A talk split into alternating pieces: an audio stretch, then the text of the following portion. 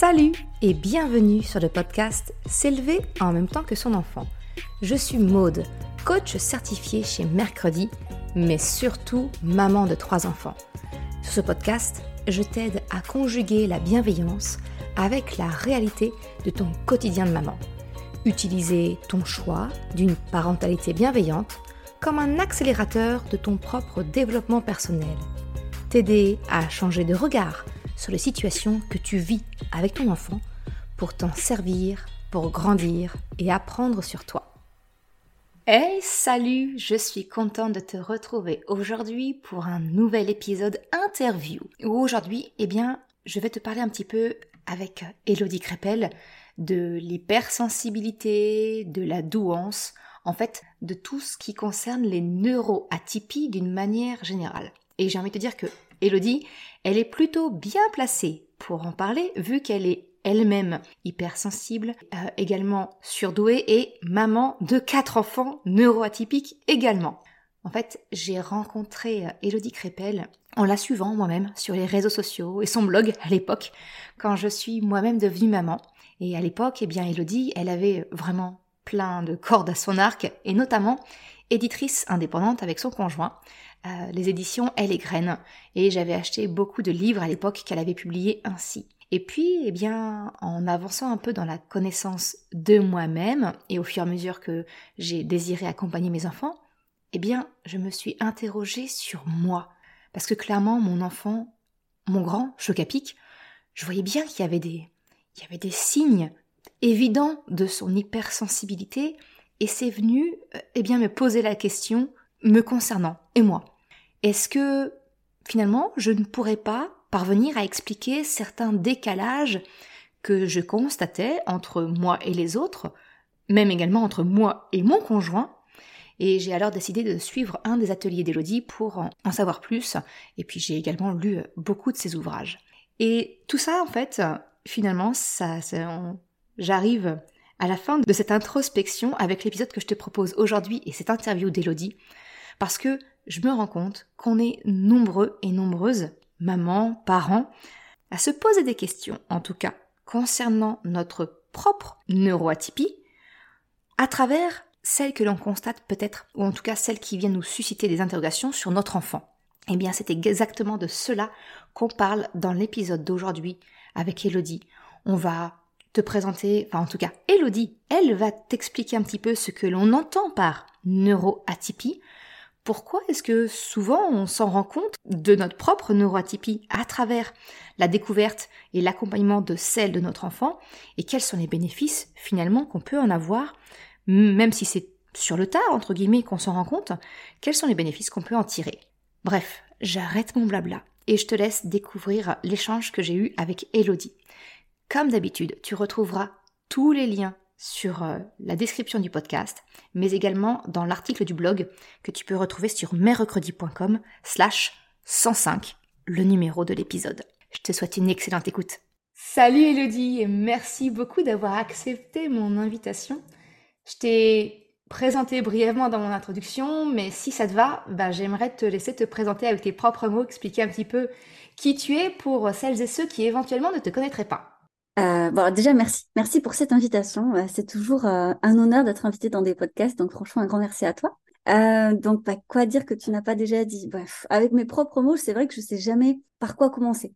Je dirais que je suis. En fait, je pense que je suis passionnée par un sujet qui me concerne, puisqu'effectivement, je suis moi-même atypique. J'ai quatre enfants atypiques, donc je vis l'atypie au quotidien euh, depuis toujours parce que bah, l'atypie c'est de naissance en fait, et en fait on, vit toute sa vie avec ces atypies qui sont des particularités, mais on aura l'occasion d'en reparler. Et euh, donc petit à petit, je me suis formée, mais surtout à l'international.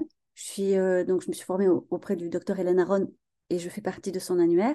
Été co-dirigeante de l'Observatoire de la sensibilité également. Et j'ai continué effectivement à me former comme ça à l'international parce que je trouve qu'en France, on manque encore peut-être une certaine ouverture d'esprit.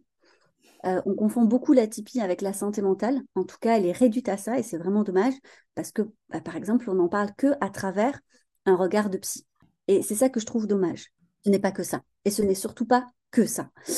Et euh, du coup, j'essaye d'ouvrir en fait bah, le champ, euh, voilà, de peut-être euh, un peu plus international sur le sujet, à travers bah, mes réseaux sociaux, mon podcast également, mes livres, les conférences et les formations, puisque je forme également les professionnels sur le sujet. Voilà, je pense que j'ai couvert l'ensemble de tes de tes casquettes.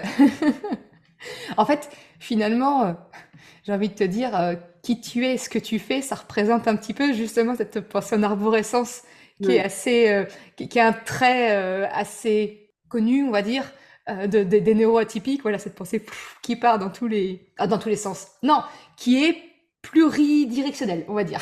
oui, oui, bah, on peut appeler aussi ça de la multipotentialité, bien que ça ne concerne pas forcément tous les atypiques, mais ce côté un peu touche à tout. parce que tu vois, j'accompagne même professionnellement les atypiques à trouver leur voie, donc c'est vraiment très très large. C'est juste que je me suis rendu compte à un moment donné que mon travail, parce qu'avant de faire ce métier, oh, j'ai été assistante sociale, j'ai été maîtresse familiale, euh, psychanalyste, j'ai fait plusieurs métiers, tu vois, différents.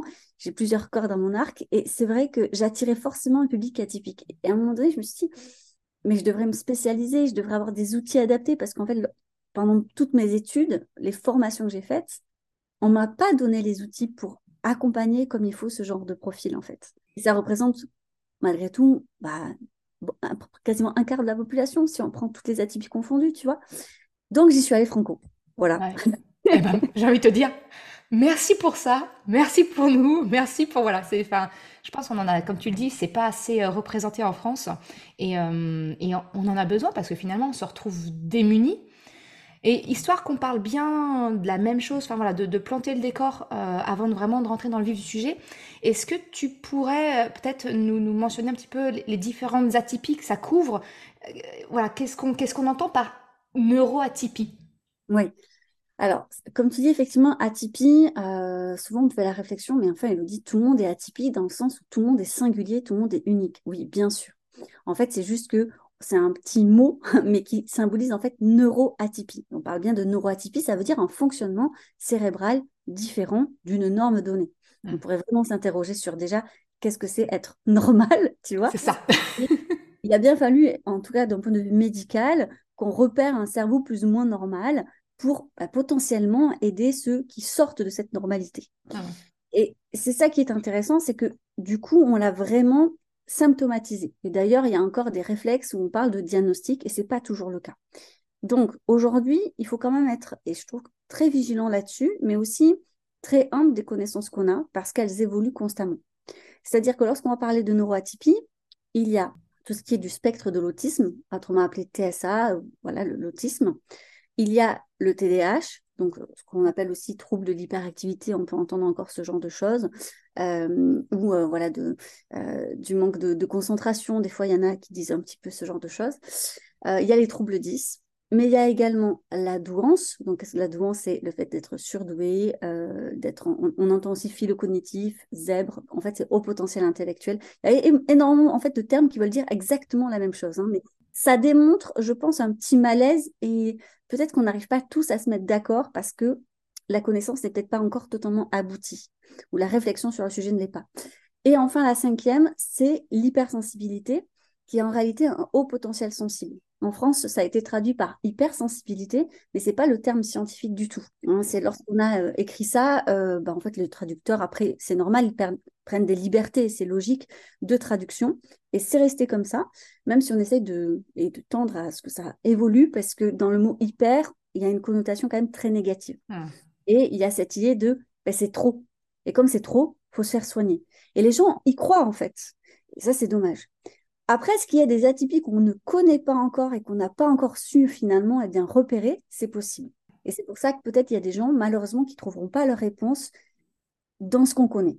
Oui, ce que tu veux dire, c'est que finalement, euh, on a encore créé des cases hors des cases et que potentiellement, il y a peut-être encore d'autres cases qu'on voilà, on rentre pas dedans parce que simplement c'est en est une autre et qu'elle n'a pas encore été euh, mm.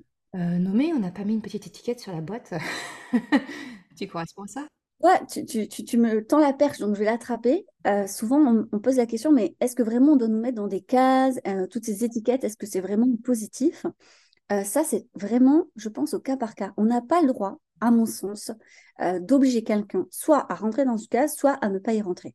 Il y a des gens qui en ont besoin. un peu comme une safe place, tu vois, se dire ah enfin je mets un mot dessus parce qu'il faut bien se dire quelque chose que les gens, ils vont vous mettre des étiquettes. Depuis notre naissance, on nous met des étiquettes. Ah, il ressemble à papa, il ressemble à maman, ah, elle est comme ci, elle est comme ça. Donc les étiquettes, en fait, elles y sont. Et le souci, c'est quand on n'a pas les bonnes étiquettes, entre guillemets. Euh, du coup, on pense ou on croit savoir qui on est et ça ne colle pas il y a quelque chose, il y a comme un décalage. On est un peu à côté de la plaque, on n'arrive pas à comprendre. En fait, nos réactions, on n'arrive pas du coup à se faire comprendre, à expliquer nos réactions. Donc, elles sont interprétées puisqu'on n'a pas en fait le bon mot qui correspond.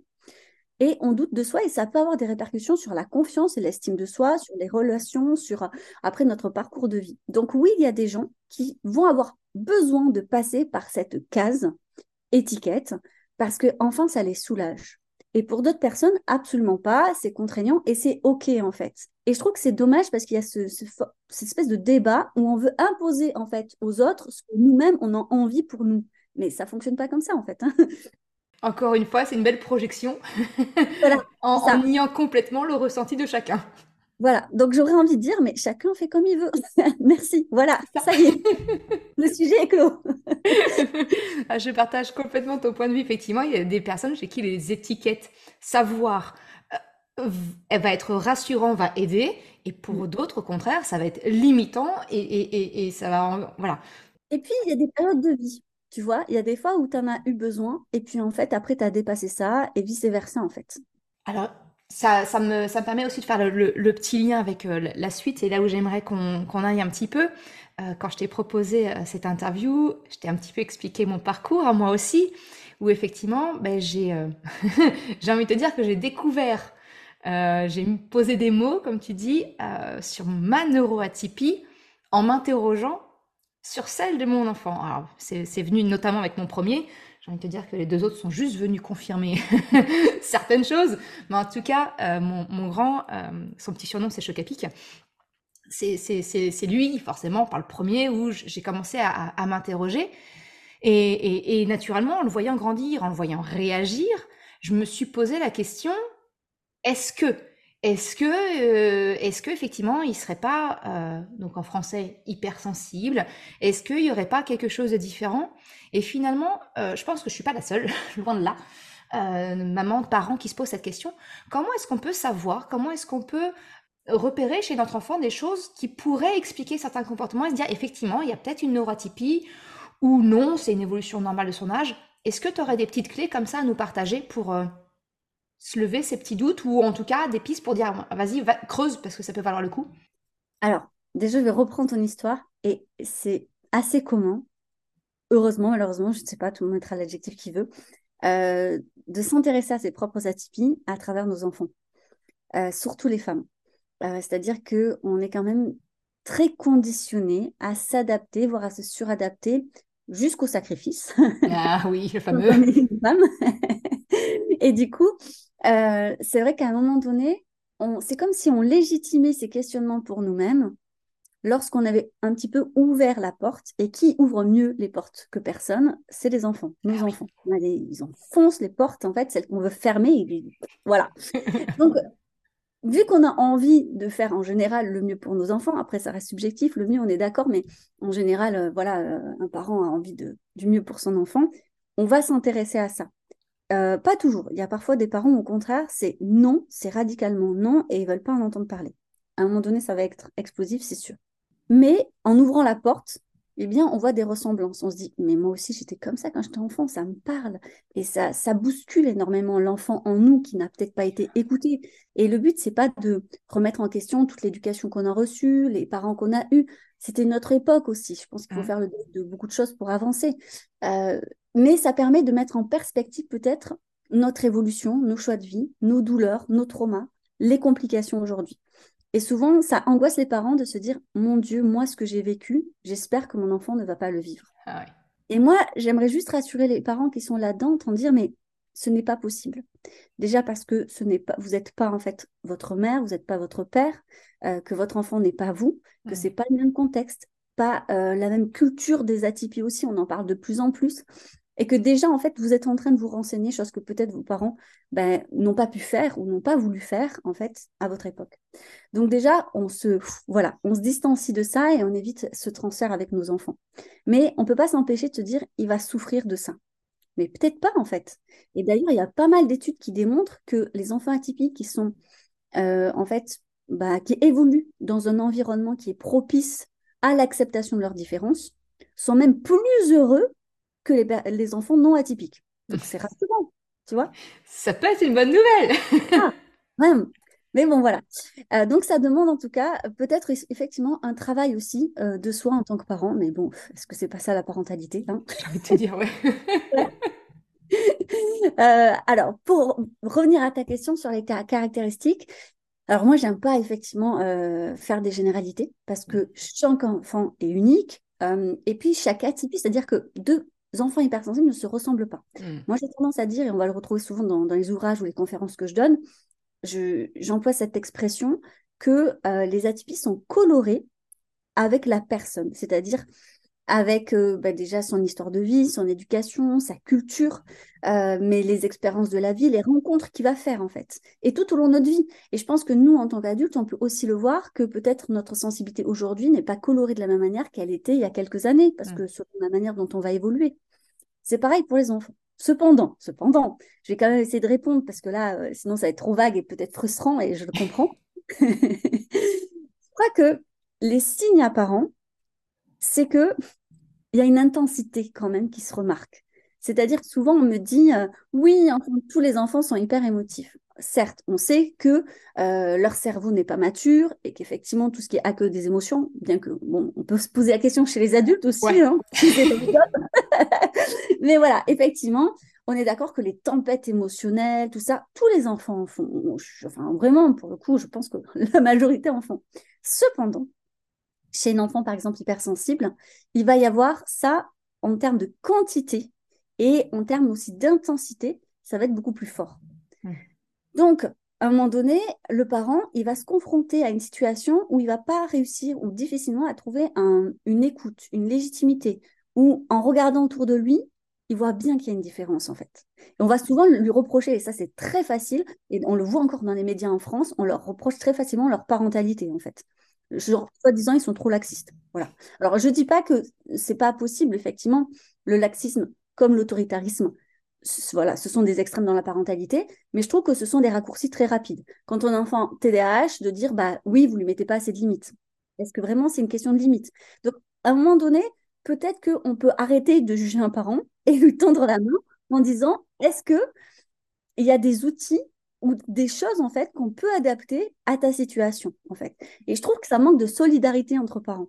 on le voit même hein, quand un enfant, euh, voilà, euh, dans un espace public ou allez bientôt il va y avoir les fêtes de famille, un enfant va exploser, ça va être super compliqué euh, parce que il n'y a pas que l'hyperémotivité chez les enfants hypersensibles, il y a aussi une hypersensorialité, des hyperesthésies. Alors ça veut dire que c'est en fait ils ont leurs cinq sens qui sont beaucoup plus intenses et dans leur cerveau, et ça s'est vu, on a des images IRM qui le démontrent, en fait, il y a comme une suractivation.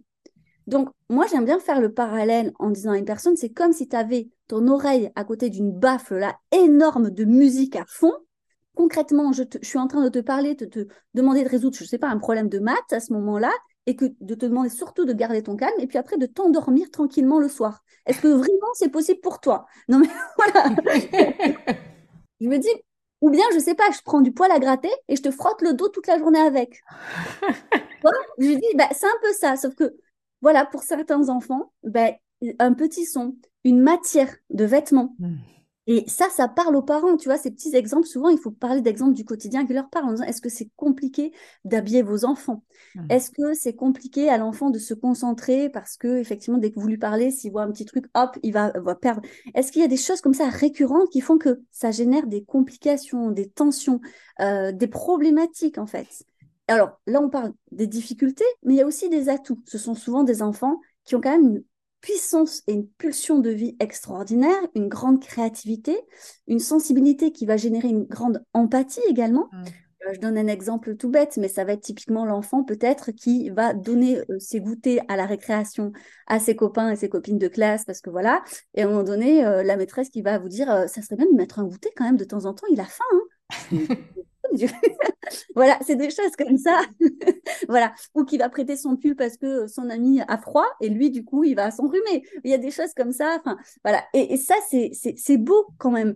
Et ce sont aussi des liens dans une famille. Hmm. Parce que comme on doit être attentif aux uns et aux autres, euh, ça va créer du lien, du lien et du lien. Et je, et je trouve que c'est beau et c'est puissant. Et tu vois, il y a eu pas mal d'études. Alors là, je transpose pour plus tard, mais en fait, une personne atypique qui a su faire de ça un potentiel, et en tout cas, moi, j'y crois, hein, c'est tout le message de mon travail, on se rend compte que ce sont des meilleurs managers, par exemple. Ils savent faire face aux responsabilités, ils savent comprendre les besoins des uns et des autres, euh, ils savent transposer et, euh, et, expliquer aussi leurs propres émotions. Donc, ils ont des relations aussi beaucoup plus épanouissantes. Ce sont des gens qui sont en général mieux dans leur vie, qui sont euh, qui sont en capacité de faire des choix en fonction de leurs besoins. Enfin, tu vois, je trouve vraiment que ce sont des personnes extraordinaires, mais encore faut-il leur laisser cette possibilité de l'exprimer. De l'exprimer, ouais, c'est ce que j'allais dire. En fait, finalement, euh, quand je vois, moi, bah, les, les, mamans que j'accompagne, souvent, ce qui ressort, c'est la peur. C'est la peur de la souffrance de l'enfant neuroatypique. Et comme tu le dis, c'est parce que ça, on regarde ça avec le spectre que peut-être nous, on a connu en étant enfant et qu'on n'a pas, bah, voilà, comme tu disais, hein, nos parents n'ont pas eu les clés, n'ont pas voulu, ou peu importe, mais on n'a pas été accompagné comme on aurait pu. Donc effectivement, c'est devenu quelque chose, un point de douleur. Mais si aujourd'hui, nous, on a les éléments, on met, on met en face, on essaye en tout cas d'accompagner ces enfants, ils ont tout le potentiel pour au contraire que ça en soit un super pouvoir et, et, et ils ont ça a tellement à apporter, enfin, surtout dans la société d'aujourd'hui, j'ai envie de te dire, ça peut pas faire de mal. Hein, clairement. Après, je vais pas nier une réalité. Euh, les chiffres sont là. Euh, ce sont des enfants qui peuvent être plus malheureusement victimes de harcèlement scolaire, c'est un fait.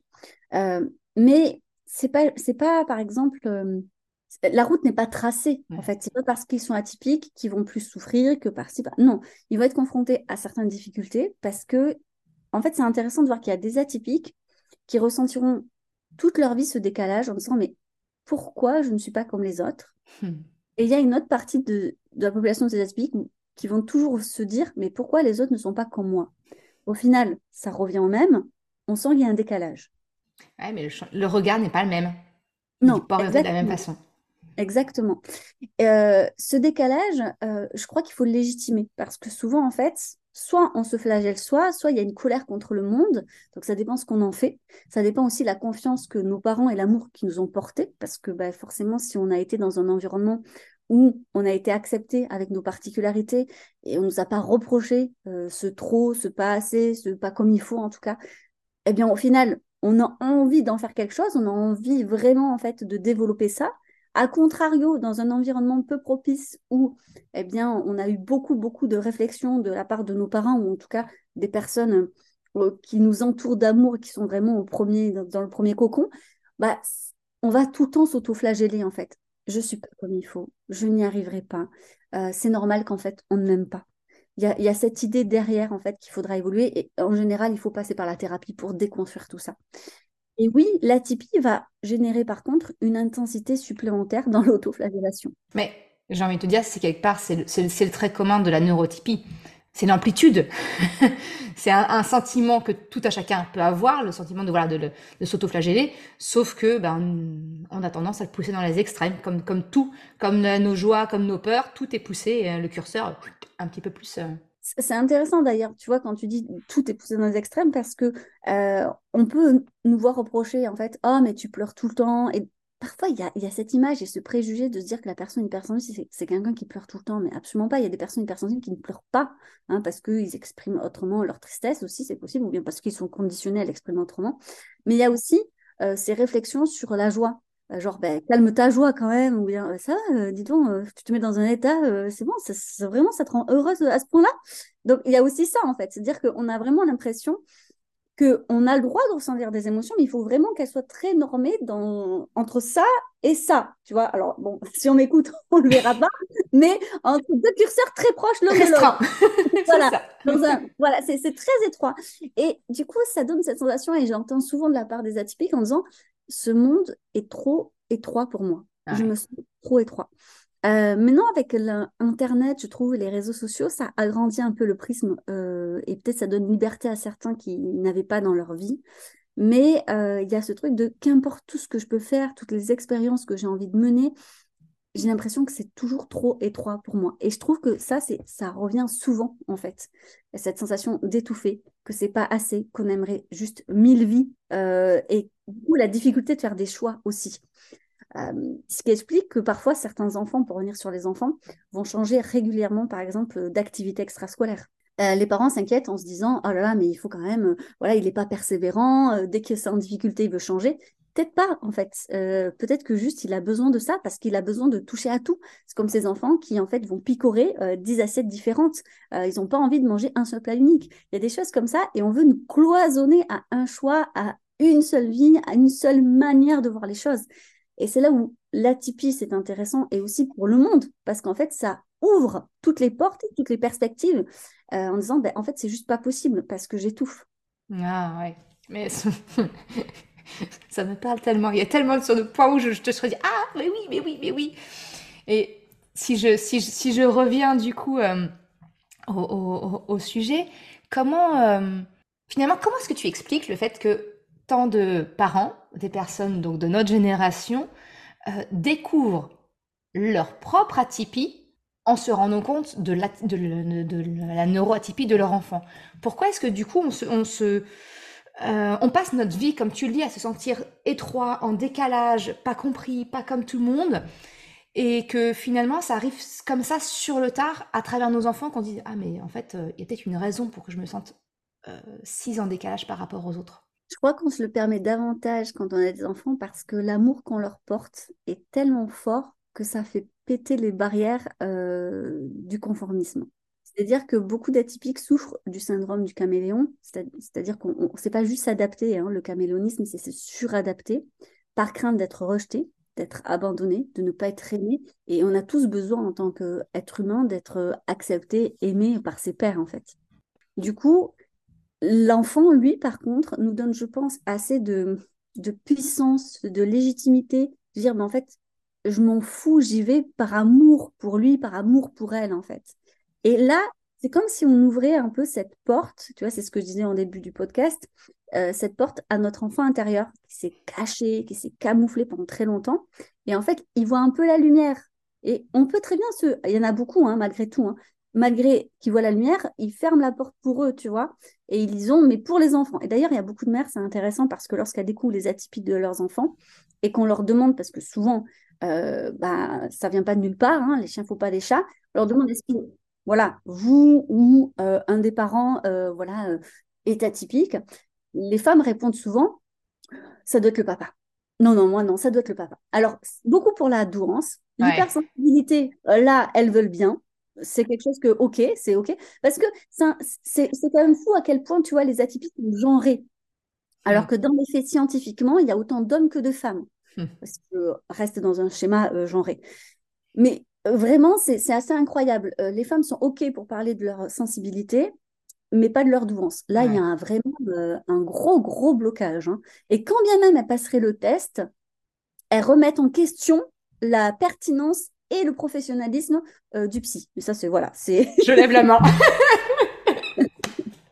c'est du conscient, c'est vraiment du conditionnement culturel et genré pour le coup. C'est, j'ai les, larmes qui montent aux yeux parce que tout ce que tu as dit, euh, je vais te le retracer pour vraiment pour donner l'exemple aux, parents qui nous, qui nous écoutent. Euh, quand tu parlais du caméléon, moi j'ai suivi certaines de tes formations, j'ai lu ton livre Femmes neuroatypiques. Euh, je suis une caméléone experte. et effectivement, enfant, enfant, moi j'ai connu le harcèlement, alors qui n'a rien à voir avec le harcèlement d'aujourd'hui. Hein. J'ai même du mal quelquefois à dire le mot harcèlement parce que je le trouve euh, trop, trop, trop fort. Toujours tendance à, diminuer le truc. Toujours est-il que j'ai connu ça et effectivement, enfant, j'ai très vite compris qu'il fallait que je me cache, que je me rentre dans la, norme, en tout cas, de ce qui de ce qui m'entourait pour ne pas dépasser, pour éviter de me faire taper dessus, pour pas trop me faire remarquer. Et c'est un comportement que j'ai complètement intégré. Et, euh, quand j'ai suivi ta formation euh, pour dire, ouais, vas-y, creuse un petit peu la question de la neurotypie pour toi, Maud, euh, bah bingo. Euh, alors autant l'hypersensibilité, j'avais pas de problème à l'assumer. Autant la douance, du oh non, oh non, mais non, mais non, c'est pas moi. non, ça me correspond pas. C'est pas, non, c'est pas ça. Voilà, c'est tout dans la. Euh, ouais, comme tu dis, je, autant je suis capable d'ouvrir la porte, et par amour pour mes enfants, je suis capable d'ouvrir la porte, d'intégrer, les accompagner, autant pour moi, bah, ça m'a demandé, et ça me demande encore aujourd'hui, un travail pour que ma petite fille intérieure, je dise ouais, ouais, cocotte. ouais, t'as, essayé de, de, de, te cacher, de pas, de, de, de refuser. Euh, parce que en plus les termes de douance, haut potentiel intellectuel ou autre, ça peut faire peur parce que ça donne cette connotation d'extra, de super, de et, on a cette cette, enfin je dis on, non là je vais je vais parler de moi parce que je peux pas faire de généralité, mais en tout cas, j'ai cette tendance à vouloir minimiser, toujours dire non, je non, bah non, non, pas tant que ça, pas, je vais pas, je vais pas euh, faire de l'ombre. Je non, reste à ta place, petite. Et, euh, effectivement, euh, c'est intéressant. Et si les parents qui nous écoutent se posent la question, et si, on revient tout début de ce qu'on disait, l'étiquette peut apporter un plus pour se comprendre et être bénéfique, bah franchement, j'invite toutes les personnes à, creuser la question, notamment pour son enfant, bien sûr, mais aussi pour soi, parce que, punaise, euh, même si c'est sermuant, bah, bah, quelque part, ça vient aussi rassurer certaines choses, ça vient aussi nous légitimer, et, tu parlais du, lien avec la confiance en soi. C'est pas que ça vient renforcer la confiance en soi de le savoir, pour moi, en tout cas dans mon propre vécu, ça a plus été de, euh, euh, comme une brique de base pour me dire, ok, tu as le droit d'être, tu as ces caractéristiques, prends-les. Prends-les et, voilà. Et, moi, en tout cas, ça m'a permis de commencer à consolider ma, confiance en soi. Merci de ce témoignage parce que je pense que ça correspond à beaucoup, beaucoup euh, de situations. Je vais rebondir sur cet effet, parce que enfin, si tu as lu mon livre Femme atypique, je pense que tu le vois. je parle de, du Barnum du Barnum. C'est-à-dire que beaucoup de, personnes brandissent attention à l'effet Barnum. Alors l'effet Barnum, pour le résumer vite fait, hein, parce que bon voilà, c'est de croire euh, très rapidement que des caractéristiques, euh, c'est les nôtres, alors que pas du tout. Du coup, on a peur de se mettre justement dans une mauvaise case, euh, de se coller une mauvaise étiquette. L'effet Barnum existe, bien sûr, ça a été un fait scientifique en psychologie qui a été prouvé maintes fois, bien évidemment. Mais du coup, ce qui est très intéressant, c'est à quel point cette peur-là, empêche en fait les personnes atypiques d'y aller et notamment les femmes. C'est-à-dire qu'en fait, elles se servent de ce biais-là pour se convaincre elles-mêmes que ça ne peut pas les concerner. C'est ce qu'on appelle le barnum du barnum. C'est-à-dire qu'on va utiliser un biais qui ne nous concerne pas, mais qu'on a, mais pour éviter d'y aller, quoi. Et donc, c'est ah non non mais moi euh, j'ai trop peur de l'effet Barnum, donc ça me concerne pas. Mais non, en fait, là tu es quand même dans le Barnum du Barnum, parce que si tu veux pas aller dans un biais, mais en fait, vas-y, renseigne-toi. Mmh. Euh, ça veut pas dire avale euh, tout, tout, ce qu'on te dit, absolument pas. Heureusement, il faut garder son sens critique, il faut y réfléchir, ça prend du temps, bien évidemment. Mais là, tu as juste peur d'y aller, en fait. Donc, c'est quand même un biais. Euh, renseigne-toi, creuse. Peut-être que oui, peut-être que non. Va voir un professionnel formé et compétent. Voilà, va chercher tes réponses. Et comme je dis tout, toujours, on est toujours légitime à se poser des questions sur soi. Mmh. Et ça, c'est étrange à quel point c'est compliqué à mettre en pratique. ok, oui. C'est-à-dire que pour ces enfants, ok, pour soi, c'est autre chose. Je pense que ça vient révéler aussi euh, des, inquiétudes. Parce que derrière, les, parents ont peur de se dire, euh, mais si je découvrais que j'étais atypique, est-ce que ça voudrait dire que j'ai en gros gâché ma vie, que j'ai rien fait de ce potentiel, que je n'ai pas été moi-même? Moi, j'ai envie de les rassurer en disant, mais si, si, enfin, que je sache, vous avez quand même fait des choix de vie qui vous correspondent, ou peut-être que non, peut-être que vous avez des regrets, mais ça, c'est le cas de tout le monde, en fait, qu'on soit typique ou non. Euh, donc, si, vous inquiétez pas, vous n'avez rien gâché. Peut-être que ça aurait été un petit peu différent, oui, c'est vrai. Mais est-ce qu'il vaut pas mieux le savoir maintenant que pas du tout dans ces cas-là Parce que là, dans, ce cas, on, passe dans le piège abscon euh, où, bah, en gros, je suis allée tellement loin euh, dans la non-connaissance, autant y rester. Sûr C'est sûr C'est sûr Mais pourquoi pas? Pourquoi pas? Je porte pas jugement. Et après, si on veut pas le faire pour soi, c'est quand même un beau cadeau à faire à ses enfants. Mm. Parce que je ne suis pas convaincue qu'on puisse totalement accompagner nos enfants dans l'acceptation de qui ils sont si nous-mêmes, on ne le fait pas avec nous. L'incarnation. Oui, c'est-à-dire que, par exemple, prenons l'exemple de la politesse, je pense qu'on l'a tous vu, on a beau leur dire dis merci, dis merci, ça ne fonctionne pas si nous-mêmes, on ne le dit pas, en fait. C'est-à-dire ça passe par l'exemple. Donc, c'est un peu comme la confiance en soi c'est très compliqué pour un enfant d'avoir confiance en soi s'il voit ses parents sans cesse s'autoflageller, euh, se euh, parler mal de lui-même. C'est des réflexes qu'il va prendre également, en fait. C'est la même chose. On va lui dire aime-toi comme. Enfin, on ne lui dit pas directement comme ça, mais genre, ta sensibilité n'est pas un problème, mais par contre, euh, dès que maman elle pleure, elle se cache, elle met la main elle rigole parce qu'elle veut pas qu'on voit euh, comment elle rigole. Ça, c'est très féminin aussi. Dès qu'on rigole, hop, on se cache comment on rigole. Euh, tu vois, des trucs comme ça. On s'excuse, voilà, dès, qu'on pleure ou dès qu'on a une émotion. on dit, ah non, mais je suis trop sensible. Comment on veut faire passer à nos enfants le message que leur sensibilité est un cadeau si nous-mêmes, en fait, on le voit comme un poison? Il y a une incohérence, en fait. Merci. Ça, c'est tellement le truc. C'est mon, cheval de bataille, justement, de, d'incarner ce qu'on attend et ce que l'on souhaite pour nos enfants. Ben, ça passe par nous, en fait. Euh, c'est, c'est, enfin, ce qu'on transmet, c'est, à l'oral, c'est 20%. Toute la communication non verbale, le reste, c'est de ça que les enfants, ils s'imprègnent. Euh, c'est comme, tu sais, moi, je, un, un, de mes grands sujets sur le podcast, c'est dire, euh, quand nos enfants voient qu'on ne voit pas bien, et qu'on a non, si, si, ça va, oui, oui, ça va. Euh, alors, il y, a tout chez toi qui me dit que ça va pas. Et après, on demande à nos enfants, tu me dis quand ça va pas, hein. Ben, il y a un moment donné, euh, cocotte, euh, ça peut pas marcher. Je, je, Et pire encore, ça leur donne pas confiance dans leur intuition. Mmh. Ah bah oui. du coup, eux, ils ressentent bien qu'il y a quelque chose qui va pas, et nous, on leur dit que si ça va, comment ils vont faire confiance après à leur intuition pour sentir si une personne ne va pas bien? Dans leur ami, ou après quand ils veulent faire un couple, ou quand ils sentent pas que quelqu'un va leur mentir, ou choses comme ça. Ben non, parce qu'en fait, ils vont pas pouvoir euh, faire confiance car on leur fait comprendre que ça fonctionnait pas. Après, en disant ça, je veux faire culpabiliser aucun parent parce qu'il y a ce qu'on dit et la pratique et c'est pas forcément évident. Et le but, c'est pas d'être des parents parfaits, absolument pas. Je suis vraiment pas une mère parfaite. Euh, moi, je le dis souvent. Enfin, voilà. Ah, euh, voilà. en fait, ça n'existe pas. Et, et, tant mieux. je pense pas que je pense que justement, euh, leur montrer que on peut être imparfait parce que ça nous permet de progresser, ça nous permet de nous excuser et ça ne nous empêche pas d'être aimés. Et je crois que c'est un meilleur cadeau à faire à nos enfants que plutôt euh, de garder un visage de parent parfait. Euh, enfin, je vois pas trop l'intérêt, quoi. Ah, ça, on est bien, on est bien, on est bien d'accord. Moi, mon, mon, petit nom, c'est maman parfaitement imparfaite.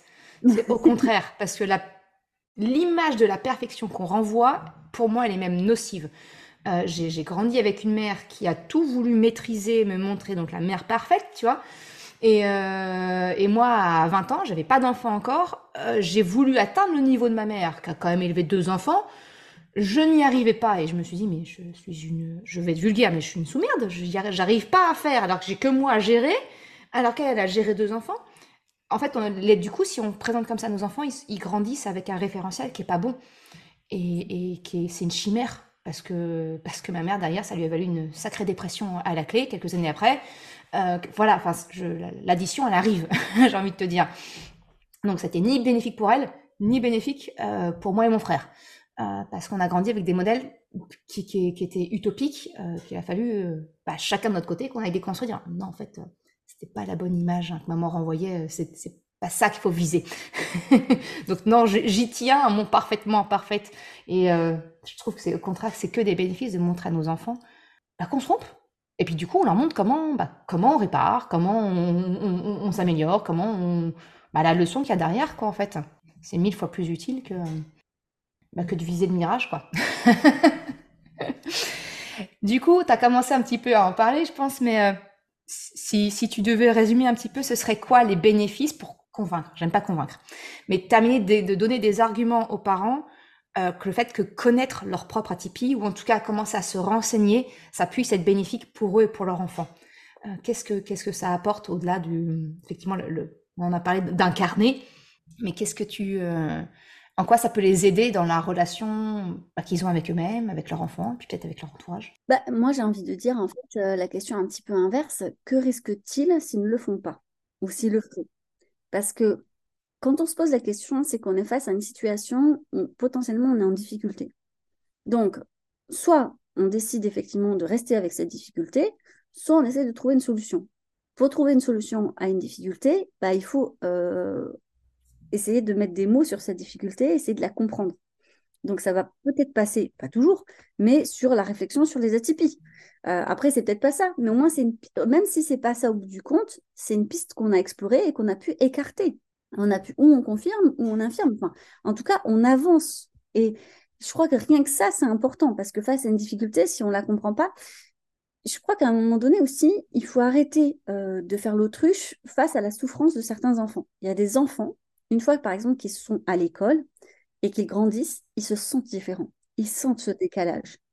Donc, ça peut générer des difficultés, euh, soit dans leur scolarité, soit euh, sociale, avec d'autres enfants, bref. Donc, on en fait quoi de ça? On, se dit, bon, c'est pas grave, il va grandir et on verra bien. Ok, enfin, je veux dire, euh, comme vous voulez. Mais si vous choisissez le truc de, ben, j'ai envie peut-être de lui apporter l'accompagnement le plus adapté, j'ai envie qu'il ben, en fait, qu'il ait confiance en lui, euh, qu'il ne perde pas en fait confiance en lui, qu'il puisse s'épanouir. En fait, on va creuser, on va creuser le sujet. On va au début, on va peut-être écouter des podcasts, lire des livres, aller sur les réseaux sociaux, sur euh, internet, pourquoi pas. À un moment donné, si ça commence effectivement à se dire ah ça me parle quand même, il y a beaucoup de pistes, bah, peut-être que ça vaut le coup effectivement d'aller voir un professionnel formé. Euh, après, il n'y a peut-être pas besoin, on me demande souvent si euh, passer un bilan, passer un test est obligatoire. Dans certaines situations, oui, comme par exemple sur le TSA euh, ou sur le TDAH, parce que ça peut, sur les 10 aussi, ça peut permettre en fait d'avoir des aides de la MDPH, des aides pour l'école, ce genre de choses. Donc ça, c'est important d'avoir un bilan auprès d'un professionnel formé. Par contre, pour le HPI, si on veut faire un saut de classe aussi, ça peut être important, ou il y a des classes spécialisées. Pour le HPS, ça peut être intéressant aussi parce que lors de la passation, on explique les petites particularités de l'hypersensibilité chez l'enfant et donc bah, peut-être le faire valoir auprès de l'école. Mais parfois, malheureusement, malgré toutes les preuves euh, de professionnels, on est à un stade encore en France où beaucoup de professionnels se disent euh, que c'est pas vrai. Euh, on se confronte à des idées reçues comme ça. Euh, oui, enfin, aujourd'hui, tout le monde a un diagnostic de TDAH. Donc, c'est pas vrai, déjà, voilà. faut arrêter de dire n'importe quoi. Concrètement, allez, peut-être vous allez trouver un professionnel qui fait peut-être pas son travail. Enfin, ok, on est d'accord dans tous les corps de métier, il y a de tout. Mais en général, ça n'amuse aucun professionnel de dire qu'un enfant a une atypie. Et en fait, il n'est pas plus ou moins payé, en fait. Hein, ça ne change rien à sa vie à lui. Donc, s'il le fait, c'est que concrètement, après une analyse approfondie, c'est le cas ou ce n'est pas le cas. Mmh. Et je trouve ça assez hallucinant parce que, que les gens remettent ça en question, et je l'entends souvent de la part de profs, alors que ce n'est pas leur domaine de compétence. Mmh. il faut se dire qu'ils ne sont pas formés à ça, et je comprends, c'est un métier aussi en souffrance, où ils ne sont pas dans les meilleures conditions pour faire leur métier, et je l'entends. C'est très violent pour un parent qui a fait toutes ces démarches, qui enfin a, euh, a la sensation d'avoir un sésame ou quelque chose pour prouver que, et en fait, de s'entendre dire oui, bon, de toute façon, maintenant, tous les enfants sont TDAH. Ben non, c'est pas le cas. Et ça, c'est vraiment frustrant et je sais que c'est une réalité. Mais en attendant, c'est pas parce que les autres croient pas que, en fait, nous, on peut pas tout faire pour nos enfants. Il y a des professionnels qui sont formés, moi j'en forme. Euh, il y a des professionnels qui sont sensibilisés et qui ont envie de faire quelque chose. Et il y a des profs super chouettes qui sont contents de le savoir parce que ça leur permet peut-être de mettre en place des choses ou d'être plus attentifs à certains élèves. Et donc, oui, ça existe. Je les en remercie. oui, ça faut. On, a souvent, bah, comme toujours, tendance à parler de ceux qui ne vont pas correctement, mais effectivement, il y en a beaucoup qui, au contraire, euh, sont preneurs. Exactement.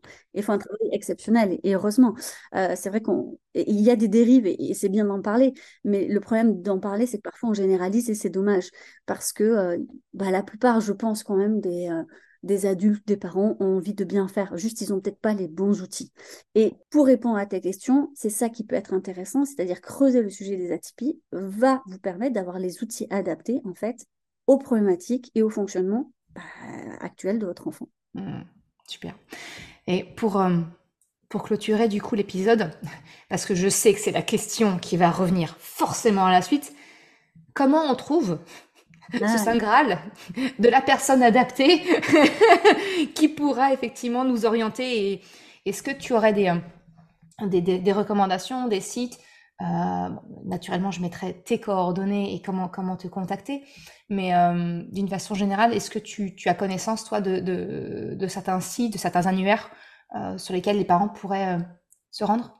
Là, c'est toute la difficulté, c'est qu'en fait, on va avoir des professionnels qui sont spécialisés sur une voire deux atypies. C'est très compliqué d'être professionnel de tout. Par exemple, pour les 10, ça va être bien sûr bah, une orthophoniste, en fait, plutôt. Voilà. Sur le TDAH, le TSA, on va, ça va être un, psychiatre ou des psychologues spécialisés.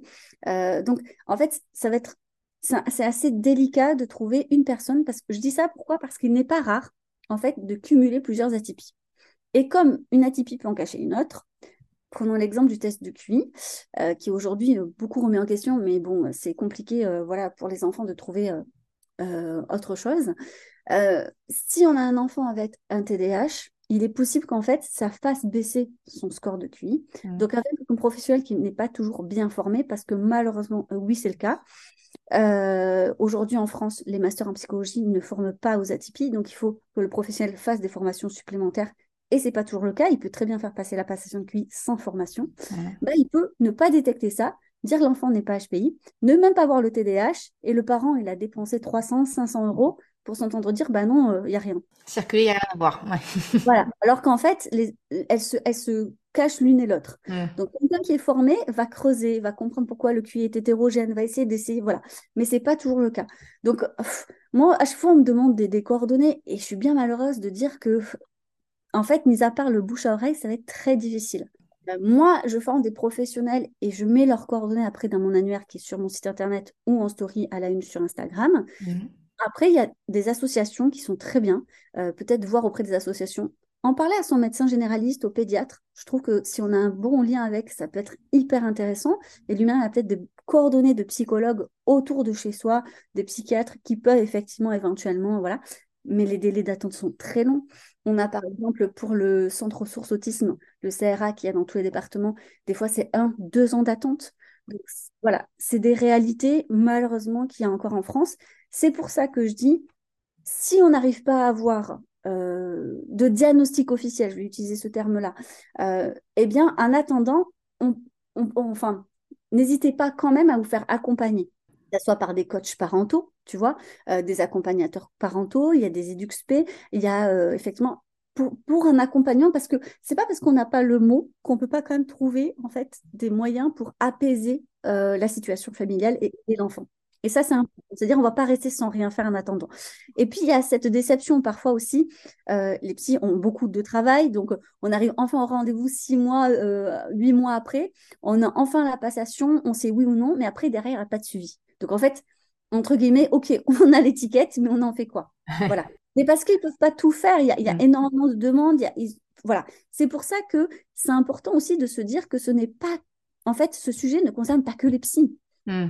Euh, et souvent, les gens, ils veulent voir des psys. Mais pourquoi faire exactement? Parce que si tu veux, par exemple, un accompagnement parental pour renouer le lien avec ton enfant, mais c'est peut-être pas nécessaire. Il y a des gens en fait qui ont fait des formations extraordinaires euh, sur euh, du coaching, de l'accompagnement parental, qui peuvent très bien en fait t'aider, qui connaissent le domaine des atypies. par exemple, moi je forme des sophrologues, je, forme, il y, a, des psys, il y a des médecins, il y a un peu tout, mais j'ai aussi beaucoup de, de coachs parentaux, tu vois, dans mes mmh. formations. Et comme ils ont cette notion des atypies, ils pourront pas effectivement faire un diag, c'est pas possible, mais ils pourront effectivement déjà orienter et ils pourront aider et soutenir la famille en attendant d'eux et trouver des outils. Et parfois ça suffit. C'est ça qui est assez extraordinaire d'ailleurs. Parfois, comme on arrive en fait à apaiser euh, les problématiques, bah, parfois les parents disent bah, finalement on n'a pas vraiment besoin de l'étiquette mmh. parce qu'on se sent bien et oui ou non, bah, ça, ça appartiendra limite à l'enfant de le faire plus tard, mais nous, on est bien comme ça. Et je crois que c'est ça peut-être euh, aujourd'hui ce qu'on oublie. C'est-à-dire que c'est pas tant l'étiquette qui compte que le chemin pour aller mieux. Ouais. En fait, ce que tu veux dire, si je comprends bien, c'est le côté, on a tendance, et en France en tout cas, je pense que c'est vraiment ça, de, de, de, de, rechercher le saint graal du, ce que tu appelles le diagnostic, de poser l'étiquette, donc pour rentrer dans l'accompagnement, alors qu'en fait, la mise en action, se faire accompagner, euh, n'est pas, n'est pas nécessairement lié on peut mhm. commencer déjà à, mettre des choses en place, à rechercher des solutions en attendant qu'effectivement le calendrier euh, du, praticien soit, soit, soit, euh, soit disponible, mais euh, ne pas s'arrêter à bah non, bah j'ai un, an un an d'attente, donc j'attends. Maintenant, en fait, il y a des choses qu'on peut mettre en place et qu'on peut. heureusement, parce que la situation risque de s'aggraver, en fait. Oui. Puis, comme je disais, OK, il a rendez-vous, on a le résultat, mais après, il n'y a peut-être pas d'accompagnement. Il y en a mmh. beaucoup qui ne font pas. Donc, en fait, on a perdu un an. Et, le nombre de témoignages de parents qui me disent, mais je, suis, mais, mais en fait, euh, perdu, en fait, je ne sais pas quoi faire. Et en fait, ils sont dégoûtés parce que c'est pas ça qu'ils attendaient. Ils imaginaient quelque chose, que des portes s'ouvrent après, que tout, euh, tout se solutionne, alors que c'est pas du tout ça. Et de leur dire, en fait, ah ben non, maintenant, il faut repartir à la recherche de quelqu'un qui va vous accompagner.